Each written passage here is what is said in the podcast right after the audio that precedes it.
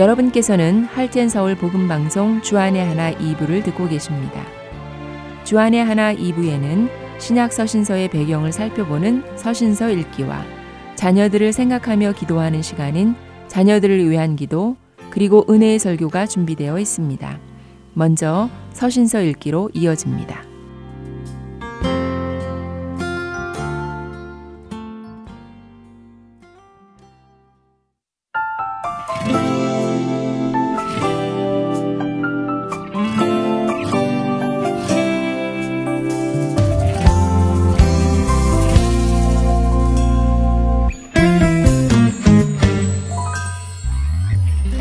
안녕하세요, 청취자 여러분. 서신서 읽기의 김민석입니다.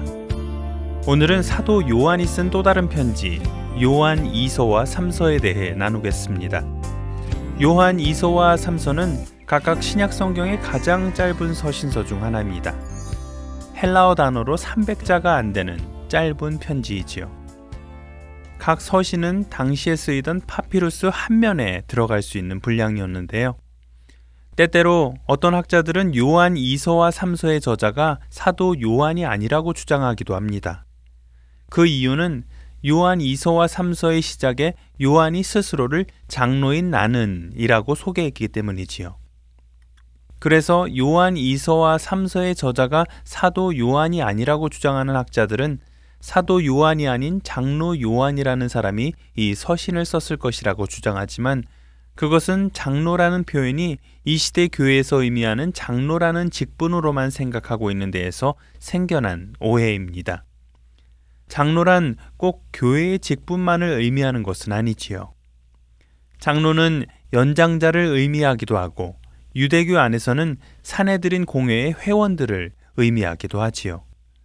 또한 연륜이 있는 지도자라는 의미도 가지고 있습니다. 그래서 대부분의 학자들은 이 요한 2서와 3서에서 사도 요한이 자신을 장로라고 소개하는 것은 이제 나이가 많이 들은 사도로서 또 예수님의 사역에 함께 했던 사람으로 당시 초대교회의 기반을 세운 사람으로서의 권위와 신분을 나타내기 위함이었을 것이라고 설명합니다. 요한 2서와 3서도 요한 1서를 소개해 드릴 때와 같이 서신이 쓰여진 정확한 연대는 알 수 없습니다. 하지만 이 서신들의 어조와 주제, 그리고 상황이 요한일서와 밀접하게 연관되어 있기 때문에 요한일서와 거의 같은 시기에 쓰여졌을 것으로 학자들은 봅니다. 먼저 요한 2서를 살펴보겠습니다. 요한 2서를 읽어보면 내용이 요한 1서와 동일한 문제를 다루고 있는 것을 볼 수 있습니다.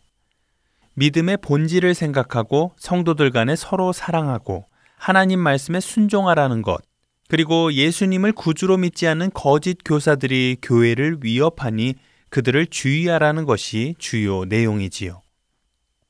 요한 2서가 요한 1서와 크게 다른 점은 요한 1서는 편지를 받는 대상이 어떤 특정한 대상 없이 이 편지를 읽는 기독교인 모두에게 말하는 듯한 것에 비해 요한 2서는 택하심을 받은 부녀와 그의 자녀들에게라는 특정한 사람들을 대상으로 썼다는 점입니다. 요한 2서 서신을 받는 곳에는 예수 그리스도를 구주로 인정하지 않는 거짓 교사들이 돌아다니며 성도들에게 거짓 복음을 전하고 있음을 알 수 있지요. 요한 2서에 나오는 부녀와 그 자녀들은 섬기기를 잘하였던 것 같습니다. 그것이 당시 그리스도인들의 마땅한 문화였기 때문이지요. 그런데 거짓 교사들은 이러한 그리스도인들의 선한 행동을 악용하여 자신들의 일에 사용한 것으로 보입니다. 그렇기에 사도 요한은 예수님께서 육신으로 오신 하나님이심을 믿지 않는 사람들이 집으로 찾아오거든 그들을 집에 들이지도 말고 인사도 하지 말라고 10절에 경고하지요. 그들에게 인사하는 것 자체만으로도 악한 일에 참여하는 것이라고까지 11절에는 말씀하십니다. 사도 요한은 순진한 성도들이 거짓 교사에 의해 악용당하는 것에 마음이 많이 상해 있었습니다. 그렇기에 사랑의 사도인 그임에도 불구하고 이렇게 강한 어조로 그들과의 교제를 하지 않도록 경고하는 것입니다. 실제로 당시의 거짓 선생들의 위험한 가르침으로 인해 그리스도를 향한 믿음에서 떠나 배도하는 사람들이 많이 있었다고 합니다. 이러한 거짓 선생들은 역사 속에서 언제나 있어 왔고 지금 우리 시대에도 흔히 있습니다. 그들은 말씀 안에 믿음이 온전히 서 있지 않은 사람들을 찾아다니며 거짓 복음으로 그들을 미혹하여 예수님이 아닌 자신들의 교주가 구원자임을 믿게 만들지요. 그렇기에 우리 시대에도 이단들의 접근은 시작부터 막아야 하는 것이 옳습니다. 그들과 인사하고 교제를 시작하면 자신도 모르는 어느새 그들의 교리에 빠질 수 있기 때문이지요. 그런 자들은 전문가들에게 맡기고 성도들은 그들과 교제를 피해야 합니다. 이번에는 요한 3서에 대해 살펴보겠습니다. 요한 3서는 요한의 세 편의 서신 가운데서 가장 개인적인 내용을 담고 있습니다. 요한 1서는 소아시아에 퍼져 있는 회중에게 쓴 공동 서신으로 보이고 요한 2서는 특정 가정에게 보낸 것이지만 요한 3서에서 사도 요한은 사랑하는 가이오라고 쓰며 수신자를 분명히 밝히고 있습니다. 이런 까닭에 이 서신은 신약 성경에서 한 개인에게 보낸 편지를 내용으로 하는 드문 경우 중 하나가 되었지요. 학자들에 의하면 이 서신의 수신자인 가이오라는 이름은 1세기에서 아주 흔한 이름이었다고 합니다. 사도행전이나 고린도 전소에서도 가이오의 이름이 나오지요. 그러나 이들은 동일인이 아니었다고 학자들은 말합니다. 그만큼 당시의 가이오라는 이름은 흔했던 것이었지요. 존 맥아더 목사님에 의하면 가이오라는 이름은 로마 시대 당시 가장 많이 사용된 남자 이름 18개 안에 드는 이름이라고 합니다. 그래서 요한이 말하는 이 가이오라는 사람에 대해서는 특별히 알려진 바가 없습니다. 아마도 요한의 감독을 받던 교회들 가운데 한 곳에 교인으로만 짐작될 뿐이지요. 요한 3서는 요한 이서와 마찬가지로 손님을 대접하는 문제에 대해 이야기하고 있습니다. 하지만 각 서신의 관점은 다릅니다. 요한 이서는 거짓 교사들을 대접하는 것에 대해 경고하고 있다면 요한 3서는 충실한 말씀의 종들을 대접하지 않는 것을 책망하고 있기 때문입니다. 내용은 이렇습니다. 사도 요한이 잘 알고 인정하는 순회 전도자들이 어떤 성도들을 찾아갔는데 모임을 주관한 디오드레베라는 성도가 그들에게 숙소를 제공하고 필요한 물품들을 공급하는 등의 영접하기를 거부했다는 것이지요. 거기서 더 나아가 디오드레베는 아기에 찬 비난과 함께 사도 요한까지 중상모략했고 자신의 그러한 의견에 도전하는 사람은 누구든지 모임에서 내쫓았다는 것입니다. 반면 사도 요한의 사랑하는 친구이자 진리를 충실하게 지켜나가는 가이오는 순회 전도자들을 영접하기를 참으로 잘 하였다고 칭찬해 줍니다.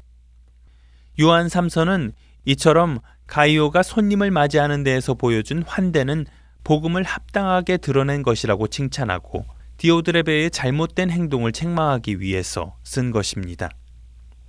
사도 요한은 가이오에게 디오드레베의 악한 것을 본받지 말고 선한 것을 본받으라고 11절에 권면합니다.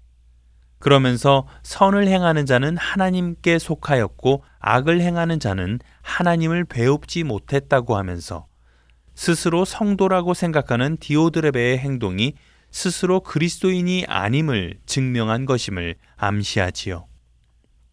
대신 디오드레베와는 다르게 무사람에게도 진리에게도 증거를 받고 사도 요한 일행도 친히 인정하는 데메드리오라는 사람을 소개합니다. 데메드리오 역시 당시의 흔한 이름이어서 그가 누구인지는 정확히 알 수는 없습니다. 단지 요한 3서를 통해 지금 이 요한 3서를 가이오에게 전해준 사람이 바로 데메드리오일 것이라고 추측할 뿐이지요.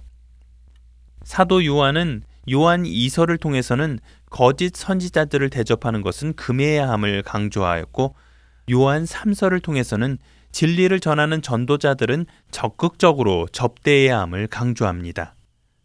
그렇게 그들을 접대하는 것은 곧 그들과 동역하는 것임을 요한 3서 8절에서 말씀하시지요. 요한은 하고 싶은 이야기는 많지만 일일이 편지로 쓰기보다는 속히 가서 얼굴을 맞대고 이야기하기를 소망한다며 편지를 마칩니다. 요한 2서와 3서를 읽으면 아직 미숙하여 영 분별을 잘 하지 못하는 성도들에게 무엇을 어떻게 해야 할지 가르쳐 주는 영적 선배인 요한의 마음이 담겨 있는 듯 합니다. 자신을 사도로 소개하기보다 신앙의 선배인 장로로 소개하며 성도들이 무엇을 어떻게 보고 판단하고 행동해야 할지를 알려주고 계시지요. 우리의 시대에도 이 편지는 동일하게 도움을 줄 것입니다. 서신서 읽기 마치겠습니다.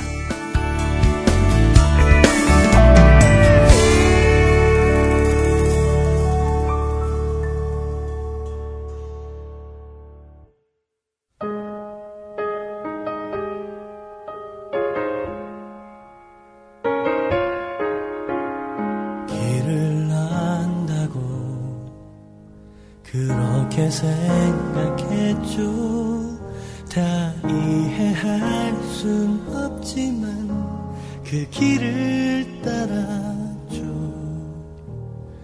하지만 이거 절망의 창살 안에 주내 맘에 눈을 열 때 진실을 깨닫죠. 주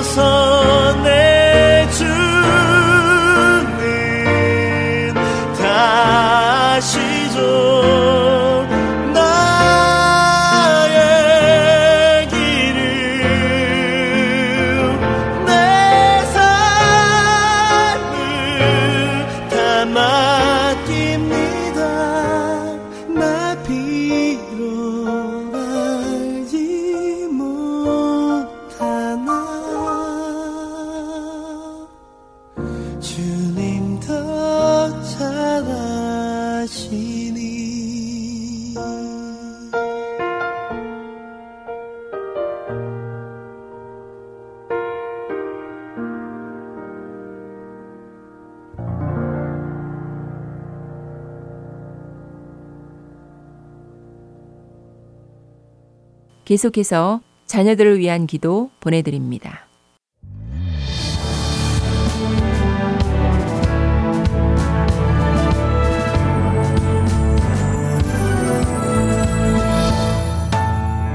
애청자 여러분 안녕하세요. 자녀들을 위한 기도 시간의 데보라 조이입니다. 오늘은 광고 말씀을 먼저 나누며 이 프로그램을 시작하겠습니다. Moms in Prayer International Ministry에서는 기도하는 엄마들을 위한 컨퍼런스를 준비했습니다. 오는 9월 7일 금요일부터 9월 8일 토요일까지 아리조나 템피시에 위치한 First Baptist Church에서 흔들리지 않는 믿음이라는 주제로 열리는 이 컨퍼런스에 자녀들을 위해 기도하시는 한국인 어머니들을 초대합니다. 우리와 우리의 자녀들이 힘든 세상 속에서 흔들리지 않는 믿음을 가지고 살아갈 수 있도록 인도해 줄 이번 컨퍼런스를 통해 놀라운 하나님의 은혜가 임하실 것을 확신합니다. 한국어 동시 통역 서비스도 준비되어 있으니 주위의 많은 어머니들을 모시고 함께 참여해 보시지 않으시겠습니까? 자세한 사항은 602-561-2778이나 이메일 pray for your kids at gmail.com으로 문의해 주시기 바랍니다. 우리에게 흔들리지 않는 믿음을 줄 이번 컨퍼런스에서 꼭 뵙겠습니다. 감사합니다. 이 시간 우리에게 말씀으로 약속하시며 그것을 능히 이루시는 하나님께 찬양하는 시간을 갖겠습니다. 하나님의 말씀을 나누겠습니다. 로마서 4장 18절에서 24절까지 말씀입니다. 아브라함이 바랄 수 없는 중에 바라고 믿었으니 이는 내 후손이 이 같으리라 하신 말씀대로 많은 민족의 조상이 되게 하려 하심이라. 그가 백세나 되어 자기 몸이 죽은 것 같고 사라의 태가 죽은 것 같음을 알고도 믿음이 약하여지지 아니하고 믿음이 없어 하나님의 약속을 의심하지 않고 믿음으로 견고하여져서 하나님께 영광을 돌리며 약속하신 그것을 또한 능히 이루실 줄을 확신하였으니 그러므로 그것이 그에게 의로 여겨졌느니라 그에게 의로 여겨졌다 기록된 것은 아브라함만 위한 것이 아니요 의로 여기심을 받을 우리도 위함이니 곧 예수 우리 주를 죽은 자 가운데서 살리신 이를 믿는 자니라. 이 시간 약속의 하나님께 찬양 드리는 시간을 갖겠습니다.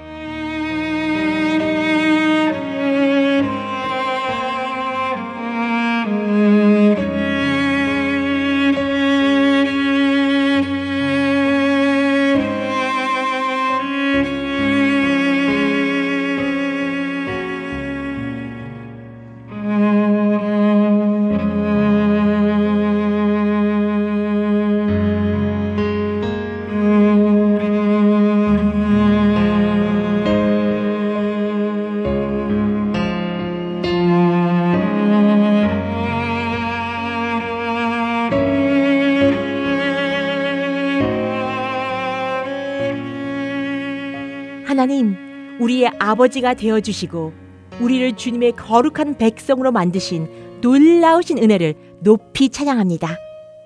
하나님, 우리에게 은혜를 베푸사 우리의 눈을 열어 주님의 살아있는 말씀에서 놀라운 진리를 보게 하여 주심을 감사하며 찬양합니다. 여호와여, 우리에게 약속하신 말씀을 능히 이루시는 주님을 경배합니다. 우리가 진심으로 하나님을 찾으며 주님의 약속을 묵상하며 기뻐 노래합니다. 주님이 약속하신 말씀은 우리의 소망이며 우리에게 생명을 주고 삶의 목적이 되며 즐거움으로 가득 찬 우리의 노래입니다. 주님의 한결같은 사랑으로 우리에게 약속하신 말씀을 기억하시어 대대로 이루어 주시는 아버지의 신실하심을 마음을 다해 영원히 찬양합니다. 아멘. 이제 두 번째 단계로 고백의 시간을 갖겠습니다. 이 시간에는 예수님께서 우리의 죄를 위해 십자가에서 돌아가신 그 큰 사랑을 묵상하시면서 회개 기도하는 시간을 갖겠습니다.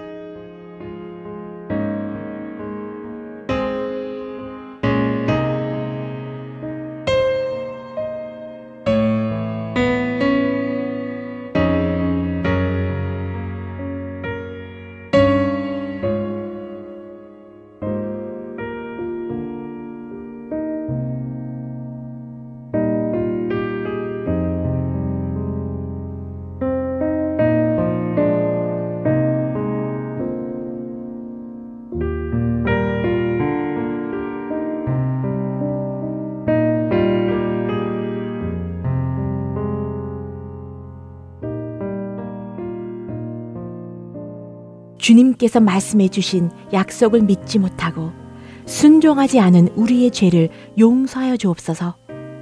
예수 그리스도의 보혈의 피로 우리의 죄를 용서하시고 의롭다 하심을 얻게 하신 아버지의 사랑을 기억하며 우리가 마음을 다하여 여호와를 신뢰하고 모든 일에 여호와를 인정하며 우리를 바른 길로 인도하시는 하나님께 순종하여 주님께 기쁨 드리는 자녀로 살 수 있도록 은혜 베풀어 주옵소서. 아멘. 세 번째로 감사 기도의 시간입니다. 시편 44편 8절 말씀에 우리가 종일 하나님을 자랑하였나이다. 우리는 하나님의 이름에 영원히 감사하리이다. 셀라 라고 말씀합니다. 이 말씀을 생각하시면서 하나님께 감사 기도 드리는 시간을 갖겠습니다.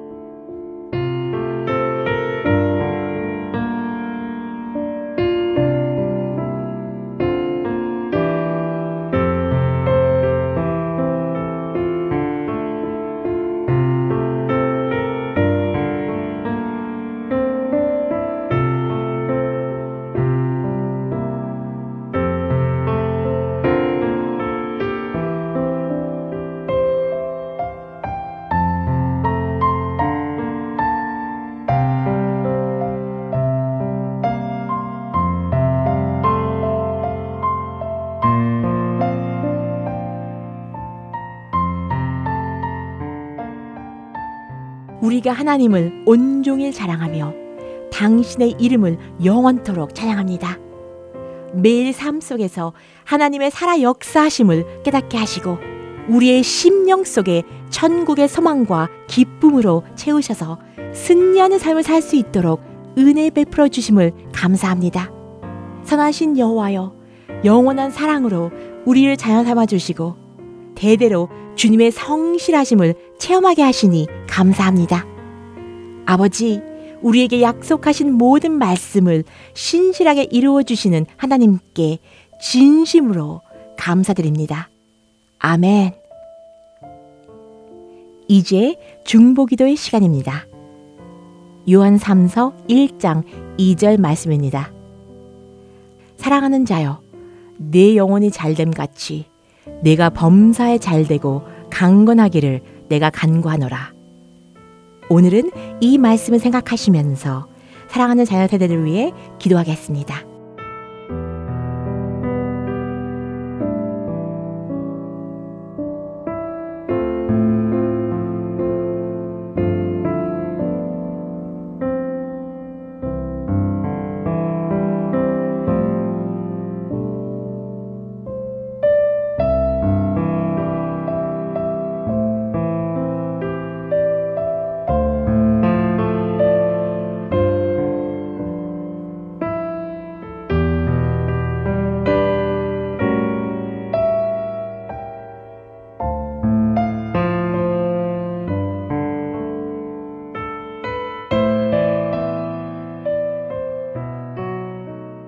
약속의 하나님, 우리가 이 시간 아버지 앞에 담대히 나갑니다.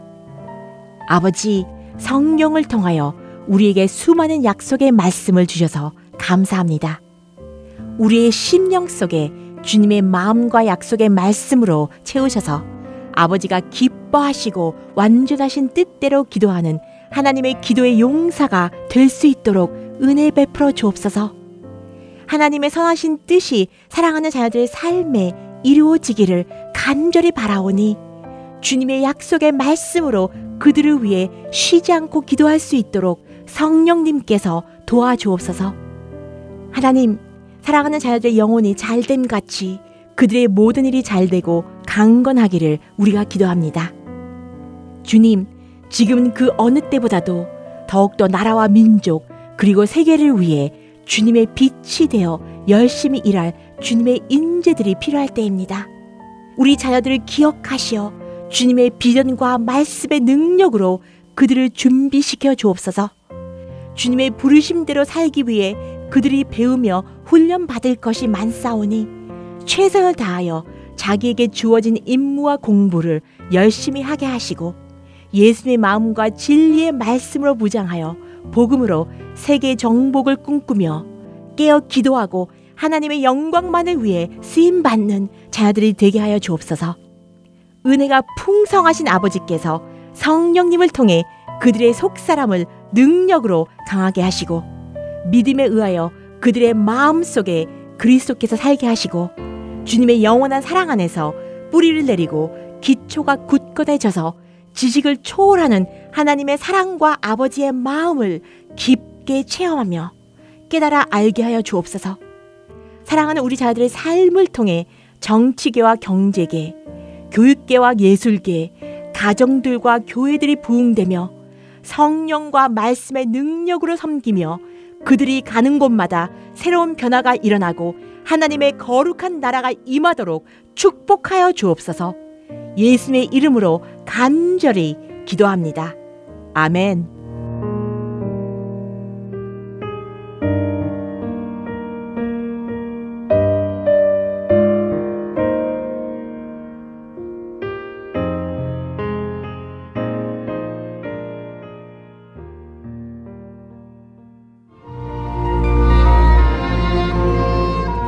Moms in Prayer International Ministry에서는 기도하는 엄마들을 위한 컨퍼런스를 준비했습니다.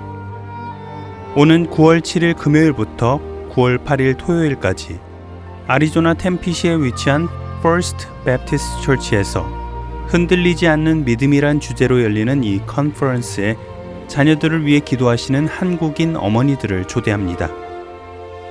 우리와 우리의 자녀들이 힘든 상황 속에서 흔들리지 않는 믿음을 가지고 살아갈 수 있도록 인도해 줄 이번 컨퍼런스를 통해 놀라운 하나님의 은혜가 임할 것을 확신합니다. 한국어 동시 통역 서비스도 준비되어 있으니 주위에 많은 어머니들을 모시고 함께 참여해 보시지 않으시겠습니까? 자세한 사항은 602-561-2778이나 이메일 prayer gmail.com으로 문의해 주시길 바랍니다.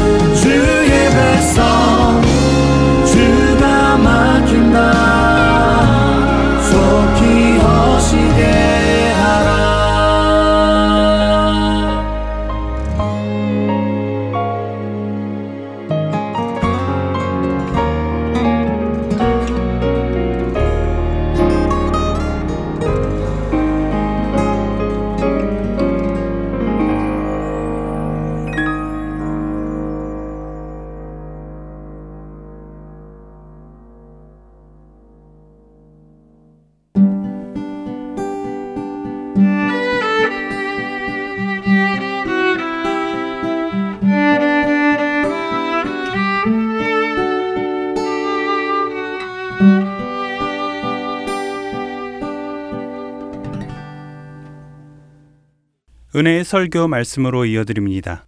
오늘 설교 말씀은 버지니아 열린문 장로교회 김용훈 목사님께서 사도행전 17장 1절에서 15절의 본문으로 성령의 인도하심을 받아 사는 삶이라는 제목의 말씀 전해 주십니다.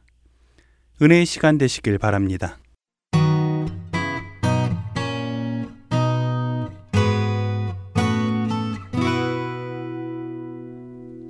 하나님 말씀 보겠습니다. 예, 사도행전 오늘 17장 1절부터 15절의 말씀을 저희가 함께 받게 되는데요. 함께 봉독할 말씀은 1절부터 9절까지 우리 함께 교독하겠습니다. 그들이 암비볼리와 아볼로니아로 다녀 데살로니카에 이르러 거기 유대인의 회당이 있는지라 바울이 자기의 관례대로 그들에게로 들어가서 새 안식일에 성경을 가지고 강론하며 뜻을 풀어 그리스도가 해를 받고 죽은 자 가운데서 다시 살아나야 할 것을 증언하고 이르되 내가 너희에게 전하는 이 예수가 곧 그리스도라 하니 그 중에 어떤 사람 곧 경건한 헬라인의 큰 무리와 적지 아니한 구빈도 고난을 받고 바울과 신라를 따르나 그러나 유대인들은 시기하여 저자의 어떤 불량한 사람들을 데리고 때를 지어 성을 소동하게 하여 야손의 집에 침입하여 그들을 백성에게 끌어내려고 찾았으나 발견하지 못함에 야손과 및 형제들을 끌고 업장 앞에 가서 소리 질러 이르되 천하를 어지럽게 하던 이 사람들이 여기 이름에 야손이 그들을 맞아들였도다. 이 사람들이 다 가이사의 명을 거역하여 말하되 다른 임금 곧 예수라 하는 이가 있다 하더이다 하니 무리와 업장들이 이 말을 듣고 소동하여 구절 함께 봅니다. 야손과 그 나머지 사람들에게 보스금을 받고 놓아 주니라. 아멘. 미국 사람들이 종종 이런 표현을 씁니다. It must be a God thing. 아마 그런 표현 많이 들어보셨죠. 하나님이 역사하신 것임에 틀림이 없어 It must be God thing.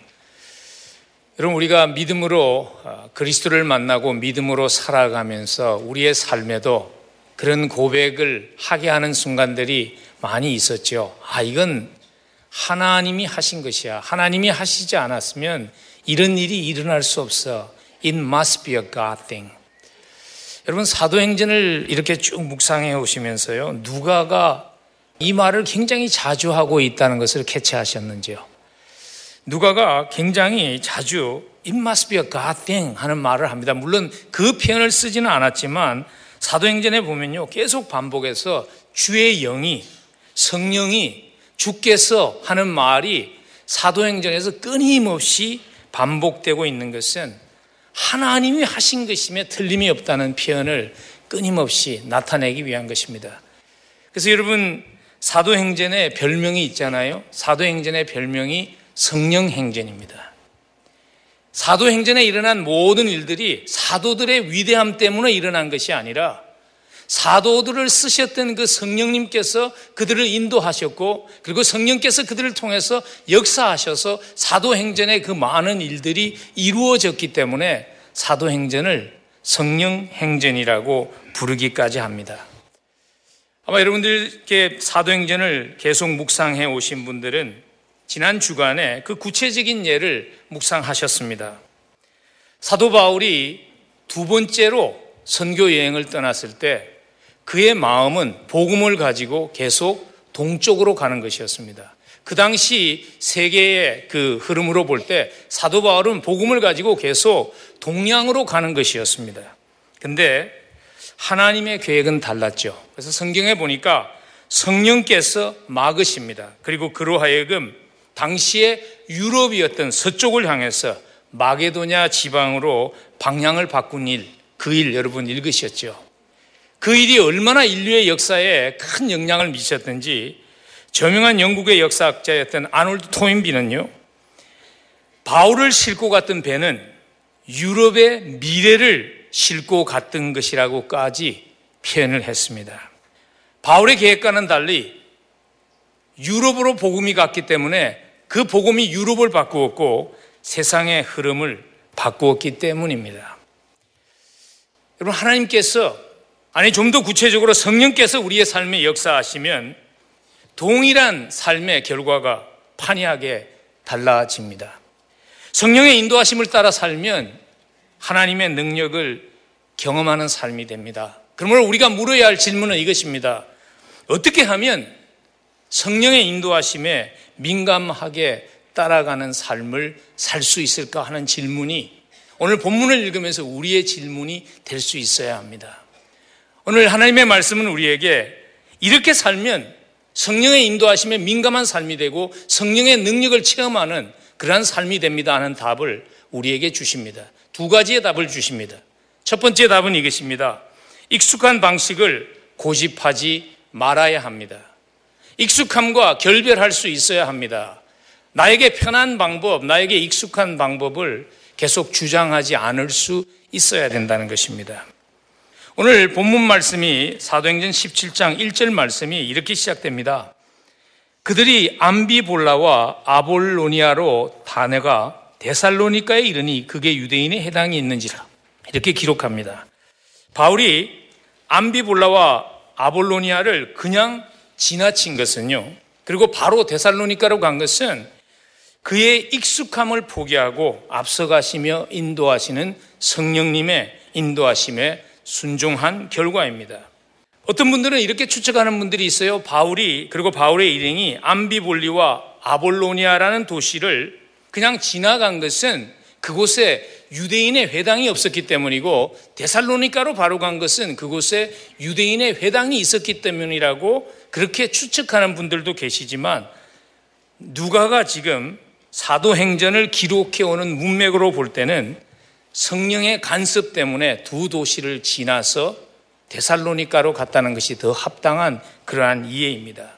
왜냐하면 우리가 이미 보았습니다. 16장에서 하나님께서 동진하려는 동쪽으로 가려는 바울의 마음을 돌이키셔서 성령께서 마게도냐의 환상을 보게 하시고 서쪽 유럽 쪽으로 마게도냐로 가게 하셨을 때 바울이 제일 먼저 들어갔던 도시는요 빌립보였죠. 근데 빌립보에 유대인 회당이 없었습니다. 그래서 바울이 그 일행이 여인들이 모여 있는 물가에 가서 복음을 전했던 이유가 무엇인가 하면 그곳에 회당이 없었기 때문이라는 것입니다. 그럼에도 불구하고 바울이 빌립보로 갔던 이유는 무엇인가 하면 성령의 인도하심 때문이었습니다. 그러므로 빌립보와 데살로니카가 실제로는요 굉장히 먼 거리였어요. 한 100마일이 넘는 거리였다고 그럽니다. 당시에 여행자들로 볼 때 걸어서 하루에 100마일 여행하는 것은 굉장히 어려운 일이었습니다. 실제로 더 논리적인 답은 무엇인가 하면 30마일 가량에 있었던 첫 번 도시가 암비볼리였고요. 그 다음 30마일 떨어진 곳에 있던 도시가 아볼로니아였어요. 그곳에 머물면서 복음을 전하는 것이 훨씬 더 인간에게는 자연스러운 모습이었지만 바울이 그와 일행이 데살로니카로 직접 가게 된 것은 성령의 인도하심에 순종한 것입니다. 근데 성령의 인도하심, 성령의 앞서가심에 순종하며 따라갔던 데살로니카에서의 사역은 꼭 순탄하지만은 않았습니다. 오늘 사도행전 17장은 3주일 동안 오늘 보니까 새 안식일에 성경을 유대인의 회당에 들어가서 강론했다고 2절에 기록하고 있는데 사도행전 17장에는 마치 사도 바울이 데살로니카 지역에 3주 동안만 있었던 것과 같은 그러한 기록을 뉘앙스를 주고 있지만은 사도 바울이 기록한 데살로니카 전후서를 보면요. 바울이 그곳에서 적어도 세 달 이상을 거주했습니다. 그곳에서 천막을 짜면서 천막을 만들면서 생계를 유지하면서 복음을 전하며 3개월 이상을 사도 바울이 데살로니카라는 지역에 있었습니다. 잔스타크와 같은 학자는 이런 추측을 합니다. 아마 1차 선교 여행 때 가는 곳마다 핍박과 고난을 받았던 원인이 유대인이었기 때문에 데살로니카에 도착해서는 바로 유대인의 회당에 가지 않고 그곳에서 이방인들에게 먼저 복음을 전한 것 같다고 추측합니다. 그리고 실제로 데살로니카 교회는 이방인들의 교회였습니다. 유대인들보다 이방인이 훨씬 많이 복음을 영접한 곳이 그리고 세워진 교회가 데살로니카 교회였습니다. 근데 바울에게는요, 아무리 자기가 노력을 해도 끊어버릴 수 없는 한 가지의 마음이 있었어요. 그게 뭐냐면 자기의 민족인 유대인을 향한 마음이에요. 그래서 로마서에 보면 자기의 모든 것을 희생해서라도 유대인들을 구원할 수 있다면 그렇게 하겠다는 고백이 로마서에 나오지 않습니까? 그래서 바울이 세 달 동안 있으면서 참고 참다가 마지막에 3주를 유대인의 회당에 가서 복음을 전했던 것 같아요. 근데 그 복음을 전했을 때 일부 유대인들은 바울의 복음을 받아들였습니다. 근데 더 많은 유대인들은 특별히 시기심으로 가득 찼던 유대인들은 군중들을 선동해서 폭동을 일으키죠. 오늘 그 장면을 우리가 함께 읽은 것입니다. 우리는 오늘 이 기록을 통해서 중요한 교훈을 배울 수 있습니다. 성령의 인도하심을 따라서 사는 삶에도 고난이 찾아온다는 것입니다.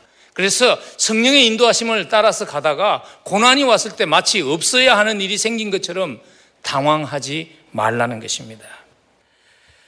근데 오늘 말씀이 참 감사한 것은요. 그냥 단지 성령을 따라가도 고난이 있습니다 하는 것을 말씀해 주는 것으로 그친 것이 아니라 더 나아가서 오늘의 본문은 우리에게 성령의 인도를 따라가면서 인생의 고난이 찾아왔을 때 넉넉하게 이길 수 있는 방법을 우리에게 구체적으로 말씀해 주고 있다는 것입니다. 두 가지를 오늘 본문을 통해서 성령의 인도함을 따라가다 우리 삶에 고난이 왔을 때 넉넉히 이기기 위해서 기억해야 될 두 가지의 교훈을 우리에게 좀 담을 수 있으면 좋겠습니다. 첫 번째 비결은 이것입니다. 예수님의 고난에 내가 지금 동참하고 있다는 것을 기억해야 합니다. 이 고난은 헛된 고난이 아니라 내가 예수님의 고난에 동참하고 있다는 것을 기억해야 합니다. 여러분, 사람이 살아가면서 고난의 순간이 없는 사람이 누가 있어요? 고난의 순간이 있어요. 그러나 그 고난이 헛되지 않다는 것을 알면 그 고난을 이겨 나아가는 것이 훨씬 쉬워집니다. 오늘 사도 바울과 그의 일행들을 고발한 내용을 누가가 자세하게 기록하고 있는 이유가 그것입니다. 오늘 보면 7절에서요, 상당히 자세하게 왜 바울이 어려움을 당하게 되었는가를 기록합니다. 이렇게 기록합니다. 이 사람들이 다 가이사라의 명을 거역하여 말하되 다른 임금 곧 예수라 하는 이가 있다 한 그것 때문에 소요가 일어나고 바울과 그 일행들이 고난을 당하게 됩니다. 근데 오늘 저자 누가는요. 이것을 굉장히 자세하게 기록한 의도가 무엇인가 하면 그 고난과 바울과 그 일행이 받았던 고난과 예수 그리스도가 받았던 고난이 동일한 고난입니다 하는 것을 하이라이트 하기 위한 의도가 있습니다. 그래서 오늘 7절에 보면 한글 성경에는 다른 임금이라고 번역이 되어 있는데 그 단어가 어떤 단어인가 하면요. 바실리우스라는 단어예요. 헬라어 단어예요. 그 당시에 로마 황제를 부르는 명칭이 두 가지가 있었습니다. 우리에게 익숙한 것 뭐죠? 시저라는 그 명칭이 로마 황제를 지칭하는 명칭이었어요. 그리고 또 한 가지 명칭이 뭐냐면 바실리우스라는 명칭이에요. 근데 누가가 그 단어를 언제 사용했는가 하면요. 예수님께서 종교 지도자들에게 고발당해서 십자가에 못 박히게 되었을 때 그 동일한 단어를 사용합니다. 그래서 누가 보면 23장 2절에 가면 고발하여 이르되 우리가 이 사람을 보매 우리 백성을 미혹하고 가이사에게 세금 바치는 것을 금하며 자칭 왕 그리스도라 하더이다 하니. 근데 거기에 자칭 왕 하는 그 헬라어 단어가 바실리우스라는 동일한 단어입니다. 누가는 지금 바울과 그의 일행이 당했던 고난이 예수 그리스도가 당했던 고난과 동일한 고난이었다는 것을 하이라이트 하는 것입니다. 그래서 바울 서신을 읽어보면요. 사도 바울이 기록한 다른 그 편지들을 읽어보면은 바울 자신이 자기가 당하고 있던 고난이 예수 그리스도의 고난에 동참하는 것이라는 것을 확신했고 그리고 그것이 바울로 하여금 그의 삶에 찾아온 고난을 넉넉하게 이기게 하는 비결이 되었다는 것을 볼 수 있습니다. 한 몇 구절 예를 들면 이런 것이죠. 바울이 자기가 당하는 고난을 예수님의 고난과 동일시하는 그러한 고백들이 자주 등장하는데 고린도 후서 1장 5절에 보면 그리스도의 고난이 우리에게 넘친 것 같이 우리가 받는 위로도 그리스도로 말미암아 넘치는도다. 사도 바울은 자기가 당하는 그 고난이 그리스도의 고난과 동일시했습니다. 그리고 갈라디아서 6장 7절에 가면 이후로는 누구든지 나를 괴롭게 하지 말라. 내가 내 몸에 예수의 흔적을 지니고 있노라. 자기가 고난 때문에 자기의 몸에 있는 그 상처가 예수 그리스도의 를 위한 고난의 상처임을 그는 고백합니다. 그리고 골로새서 1장 24절에 가면 더 확실한 이러한 고백을 합니다. 나는 이제 너희를 위하여 받는 괴로움을 즐거워하고 그리스도의 남은 고난을 그의 몸된 교회를 위하여 내 육체에 채우노라. 바울은 자기의 고난이 예수 그리스도의 고난에 동참하는 것이라는 것을 알았기 때문에 그것으로 고난을 이길 수 있었습니다. 근데 우리에게 물어야 할 질문은 이거 같아요. 그러면 우리의 삶에는 그리스도의 고난에 동참한 흔적이 있는지요? 만약 주님께서 우리에게 이렇게 물으신다면 우리의 답은 무엇이 될까요? 나는 너를 위해서 생명을 주었는데 너는 날 위해서 무엇을 주느냐고 주께서 물으신다면 우리의 답은 무엇이 될까요? 쉽게 답할 수 있는 질문은 아니지만 그리스도인이라면 피할 수 없는 질문입니다. 회피할 수 없는 질문입니다. 왜냐하면 그리스도인이 된다는 것은 우리 모두는 그리스도인이 된다는 것은 그리스도의 고난에 동참하도록 부름 받았기 때문입니다. 하나님의 말씀은 주저함이 없이 우리에게 그렇게 말씀하십니다.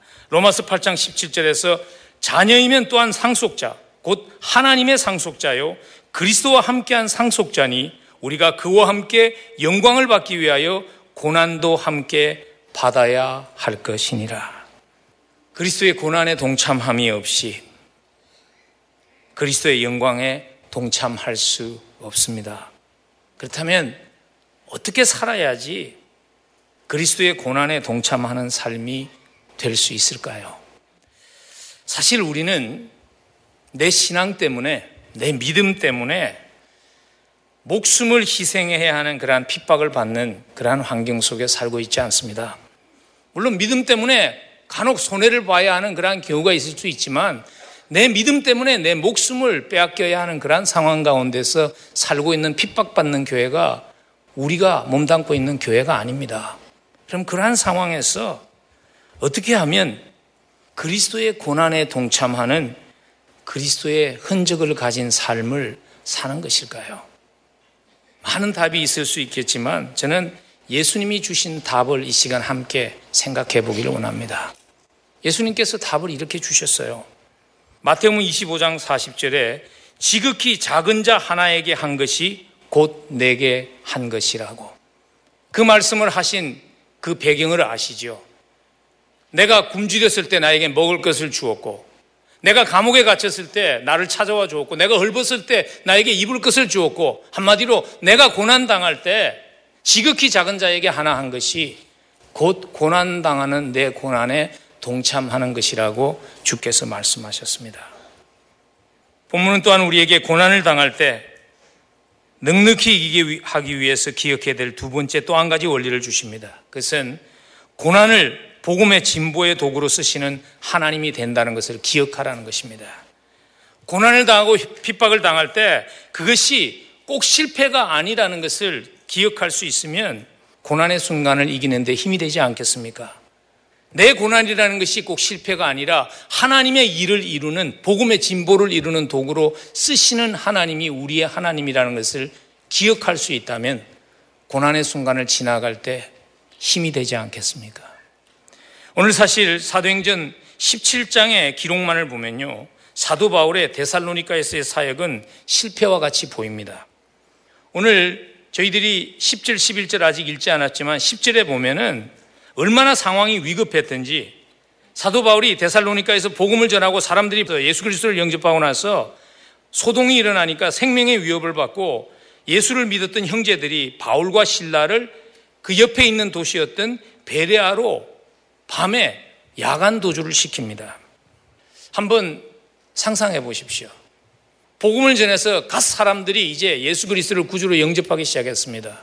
근데 그들을 돌볼 여유도 없이 살아야 되겠다고 도망을 나가야 하는 긴박한 상황이었습니다.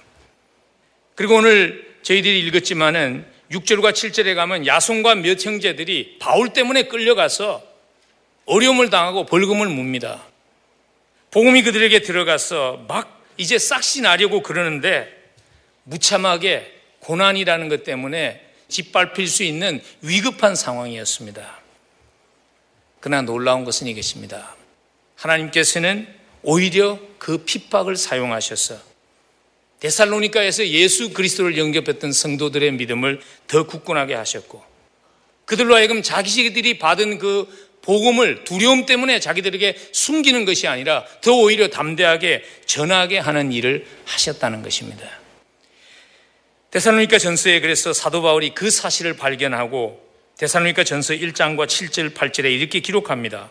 그러면 너희가 마게도냐와 아가야에 있는 모든 믿는 자의 본이 되었느니라. 주의 말씀이 너희로부터 마게도냐와 아가에게만 들릴 뿐 아니라 하나님을 향하는 너희의 믿음의 소문이 각처에 퍼졌으므로 우리는 아무 말도 할 것이 없노라. 바울은 복음을 전하는 것 외에는 그들을 양육할 수도 없었고 그들을 훈련할 수도 없었는데 하나님은 오히려 그 고난을 그 위기를 복음이 그 지역에 전파되는 복음의 진보의 도구로 쓰신 것을 바울이 지금 데살로니까 전서에서 고백하고 있는 것입니다. 우리에게 주시는 소중한 교훈이 담겨 있습니다. 주의 일을 하실 때에 당장 눈앞에 나타난 결과 때문에 성급하게 자기의 성김의 결과를 그 성김의 성공과 실패를 판단하지 말라는 것입니다. 사역을 하다 보면 사람이니까 눈에 보이잖아요. 아니, 왜 저 사람은 별로 한 것이 없는데 저렇게 사역이 쑥쑥 자라고 열매가 있는데 내 일은 이렇게 잘 풀리지 않을까? 기억하십시오. 하나님이 끝이라고 하시기 전에 아무것도 끝나지 않았습니다. 그리고 귀한 것일수록 열매 맺는데 오랜 시간이 걸린다는 것입니다. 당장 눈앞에 보이는 결과만 보고 판단하려고 하지 마십시오. 그래서 성경은 우리에게 이렇게 격려합니다. 가라디아서 6장 9절에서 우리가 선을 행하되 낙심하지 말지니 포기하지 아니하면 때가 이름에 거두게 될 것이라고. 하나님께서 하나님의 때에 여러분의 눈물과 여러분의 땀과 여러분의 희생을 소중하게 열매 맺게 하실 것입니다. 끝까지 최선을 다하십시다. 주일학교 학생들에게 말씀을 전하는 선생님들, 눈에 지금 당장 나타나는 아이의 모습이 여러분의 사역의 결과가 아닙니다. 낙심하지 마십시오. 한 영혼 영혼을 섬기는 오슴, 오슴 애들. 지금 당장 눈앞에 보이는 그것이 모든 것이 아닙니다. 하나님께서 여러분의 섬긴을 아름답게 쓰신다는 것, 믿음의 눈으로 볼 수 있으면 좋겠습니다. 나가서 복음을 전하는 전도자들, 그리고 기도하며 자녀를 키우는 부모님들, 당장 눈앞에 보이는 것이 모든 것이 아닙니다. 그것이 그리스도의 영광을 위한 고난이 될 수 있다면 그 고난을 통해서 하나님이 영광을 받으시고 오히려 복음의 진보로 쓰는 그 결과를 어느 날 볼 수 있는 영광스러운 순간이 있습니다. 힘을 내고 끝까지 우리의 믿음의 경주 달려갈 수 있기를 주의 이름으로 간절히 축복합니다. 본문으로 돌아가서 성령의 인도하심에 민감하게 따라가는 삶을 살려면요. 익숙한 것을 포기할 수 있어야 됩니다. 그리고 더 나아가서 한 가지 더 할 수 있어야 합니다. 그것은 편견 없는 열린 마음으로 신중하게 반응할 수 있어야 합니다. 오늘 누가는 의도적으로 두 지역의 유대인들을 비교하고 있는 것입니다. 데살로니카에 있었던 유대인들과 그리고 불과 여기서 얼마 떨어지지 않은 곳에 있었던 베레아의 유대인들. 그래서 그들의 모습을 통해서 우리에게 성령의 인도하심에 민감하게 따라가는 삶을 살려면은 필요한 태도가 이것이라는 것입니다. 편견이 없는 열린 마음의 자세를 가지라는 것입니다. 하나님의 말씀을 통해서 성경의 음성을 들으려면요. 내 속에 있는 편견을 먼저 제거할 수 있어야 합니다. 편견은 이미 결정된 마음입니다. 편견은 우리의 마음의 문이 닫히게 합니다. 데살로니카에 있었던 유대인들이 바울의 동일한 말씀을 받았습니다. 바울이 베레아에 가서 다른 말을 전한 게 아니에요. 똑같은 말씀을 전했음에도 불구하고 받아들일 수 없었던 이유가 무엇인가 하면 그들에게는 편견이 있었습니다. 그래서 오늘 2절에 보면 그걸 강조하기 위해서 이렇게 기록합니다. 2절에 보니까 바울이 자기의 관례대로 유대인의 회당에 가서 전했다 그렇게 기록합니다. 자기의 관례대로라고 번역된 이 헬라어를 직역을 하면요. 자기의 습관대로라는 거예요. 그래서 2절과 3절에 가면 바울이 항상 가는 곳마다 동일한 방법으로 복음을 전했습니다. 그래서 그 방법을 이렇게 기록합니다. 성경을 가지고 강론하면서 뜻을 풀어주었다. 당시에는 신약 성경이 없었습니다. 그래서 그 성경은 구약 성경을 말하는 것입니다. 바울은 항상 가서 유대인 회당에 들어가면요. 구약 성경을 열어서 구약 성경에서 말하는 메시아가 누구인지를 유대인들과 함께 나누었습니다. 왜냐하면 당시 유대인들은 두 메시아를 믿었습니다. 고난받는 메시아, suffering Messiah, 그리고 triumphal Messiah, 승리하는 메시아. 그래서 그들이 그것 때문에 다시 오실 메시아를 기다리고 있을 때 사도 바울은 그들에게 다가가서 고난받는 메시아와 승리하신 메시아를 다 이루신 분이 있다는 것입니다. 예수 그리스도가 십자가에서 죽으시고 사흘 만에 부활하심으로 당신들이 구약에서 기다리는 그 메시아가 이미 왔습니다. 그를 영접함으로 하나님의 자녀가 될 수 있다는 복음을 바울은 전했습니다. 똑같은 복음을 전했지만 나타난 결과는 판이하게 달랐습니다. 데살로니카 유대인들은 아예 마음의 문을 열지 않고 거부했습니다. 근데 베레아의 유대인들은 마음의 문을 열고 바울이 전하는 말씀을 받아들였습니다. 그래서 11절에 보면 베레아인들의 태도를 이렇게 기록합니다. 간절한 마음으로 말씀을 받았다고. 여러분, 우리는 어떤 태도로 하나님의 말씀을 듣고 있는지요? 우리는 어떤 태도로 하나님의 말씀을 받아들이고 있는지요? 혹시 주일이면 항상 교회에 오고 참석하지만 성령의 인도하심을, 성령의 음성을 들을 수 없는 이유가 내 마음의 편견 때문에, 내 마음의 문이 닫혀 있기 때문에 들을 수 없는 것은 혹시 아닐까요?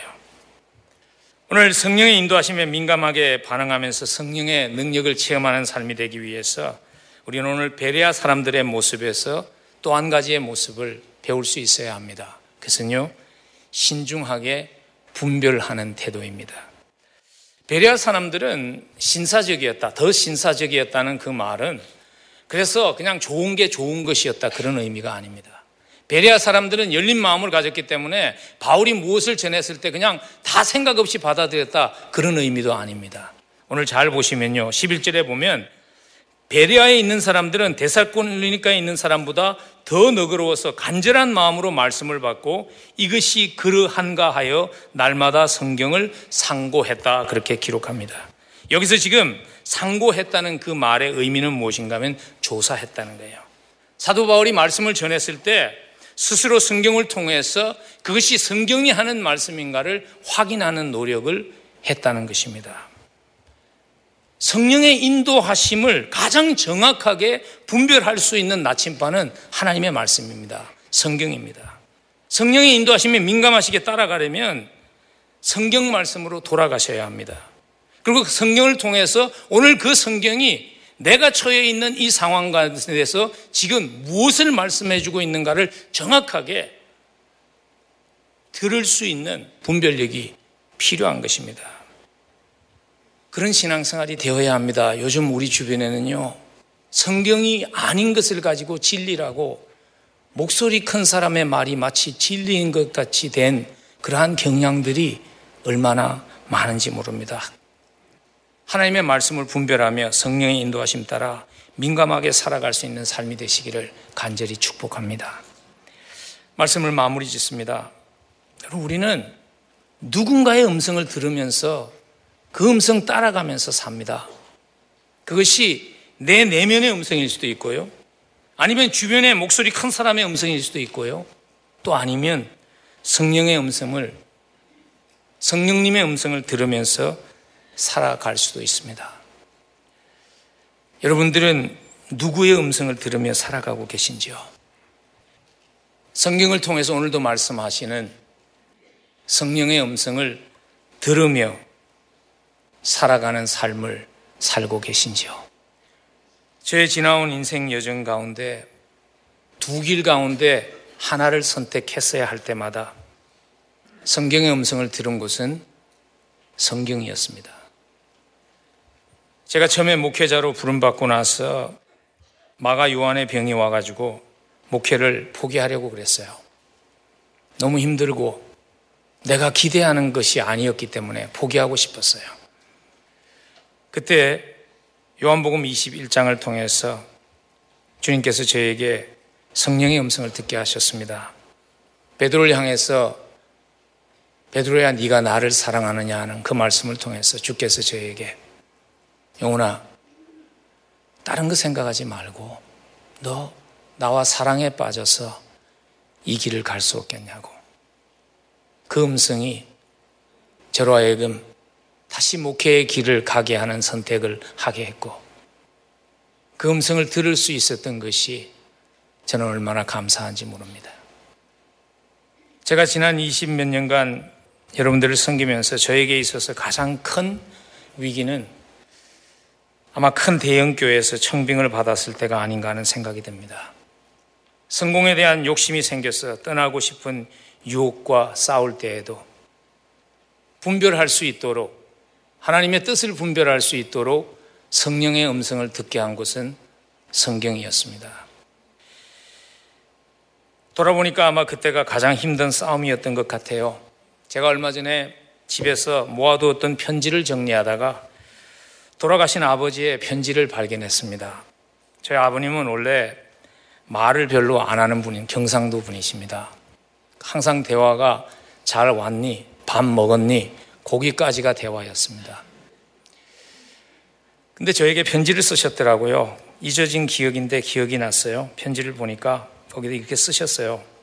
이제 한 10년 한 교회 섬겼으니까 하나님이 새로운 길을 여시는 기회인 것 같은데 한번 옮겨보면 어떻겠니?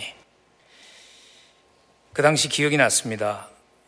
육신의 아버지의 바램을 거절하는 것이 얼마나 나에게 힘들었던지 하는 기억이 났습니다.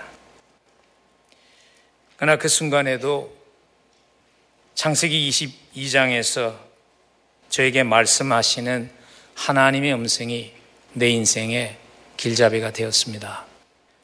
아브라함에게 너의 사랑하는 아들 이삭을 모리아산에 바치라고 하신 그 음성을 통해서 영훈아 너는 목회의 야심을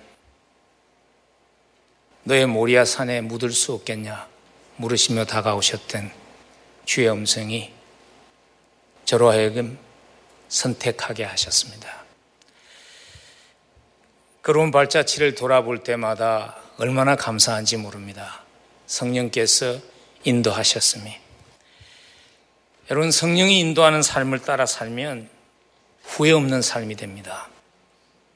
우리가 사도 바울의 삶을 통해서 본 것과 같이 성령의 음성을 듣고 산다고 그거 순종하고 산다고 고난이 없는 삶이 되는 것은 아닙니다. 그러나요, 고난의 순간에 주님을 더 깊이 경험하는 축복 누리게 하십니다. 제 짧은 인생이지만 돌아보면 축복의 시간들보다 고난의 시간들이 주님을 더 깊이 만나는 그러한 시간이 된 것 같아요. 여러분 혹시 이 자리에는 성령의 음성을 듣고 그 음성 따라 순종하며 갈 것인가? 아니면 그 음성 무시하고 내가 원하는 길을 갈 것인가 하는 갈림길에 서 계신 분은 혹시 이 자리에 계시지 않는지요? 성령이 인도하는 길은 좁은 길입니다. 그래서 많은 사람들이 그 길을 선택하지 않습니다. 그러나 성령이 인도하는 길은요, 그 길 가면 결코 후회하지 않는 인생 될 것입니다. 물론 내 생각을 성령의 인도로 혼동하지 않도록 기도하고 말씀과 실험해야 되겠죠. 가끔 부르지도 않았는데 왜 인도하지 않았냐고 불평하는 분들 가끔 우리가 보지 않습니까? 그러나 확실한 것은 이것입니다. 내 생각을 내려놓고, 내 욕심을 내려놓고, 내 교만함을 내려놓고, 겸손한 마음으로 순종하며 따라가겠습니다 하면 들을 수 있습니다. 그리고 깨닫게 하십니다. 성령의 음성을 들으며 살면 후회 없는 인생 됩니다. 삶을 마치며 성령의 음성을 들으며 인도하심에 순종하며 살았더니 후회 없는 인생 되었습니다. 하는 그 간증이 여러분과 저의 삶에 풍성하기를 주의 이름으로 간절히 축복합니다.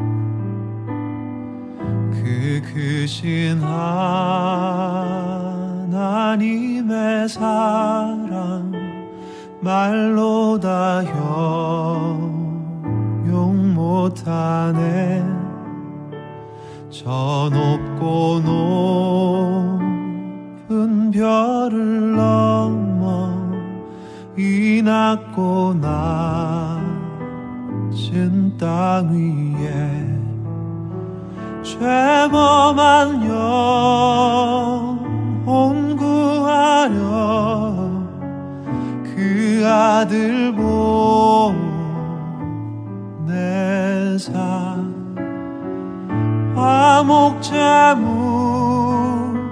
삼으시고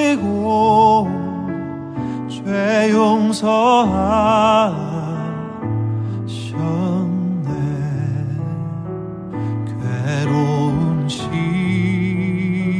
시절 지나가고 땅 위에 영화 쇠할 믿지 않던 영혼들은 큰 소리 외쳐 울어도 주 믿는 성 성도들에게 큰 사랑 베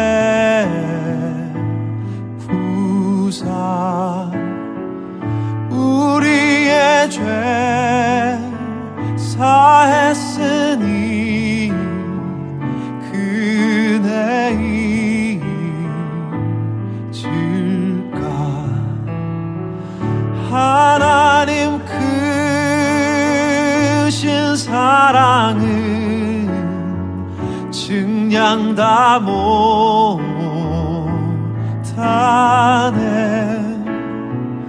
영원히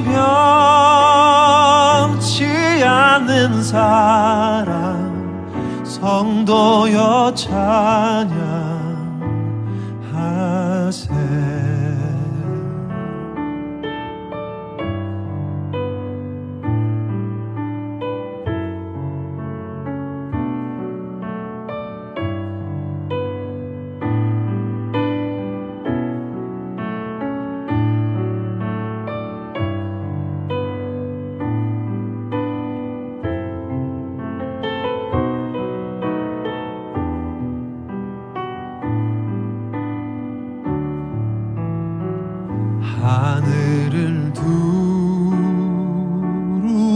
두루마리 삼고 바다를 머물 삼아도 한없는 하나님의 사랑 다 기록할 수 없겠네. 하나님의 크신 사랑 그 어찌 다 쓸까? 저 하늘 높이 쌓아도 채우지 못하네. 하나님 크신 사랑은 증량 다 못하네.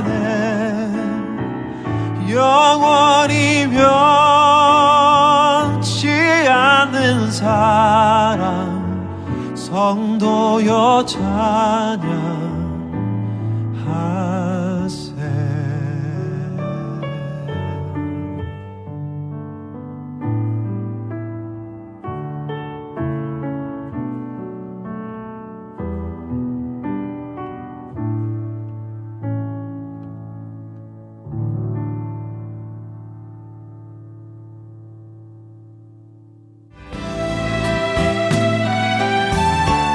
주안의 하나 2부 준비된 순서는 여기까지입니다.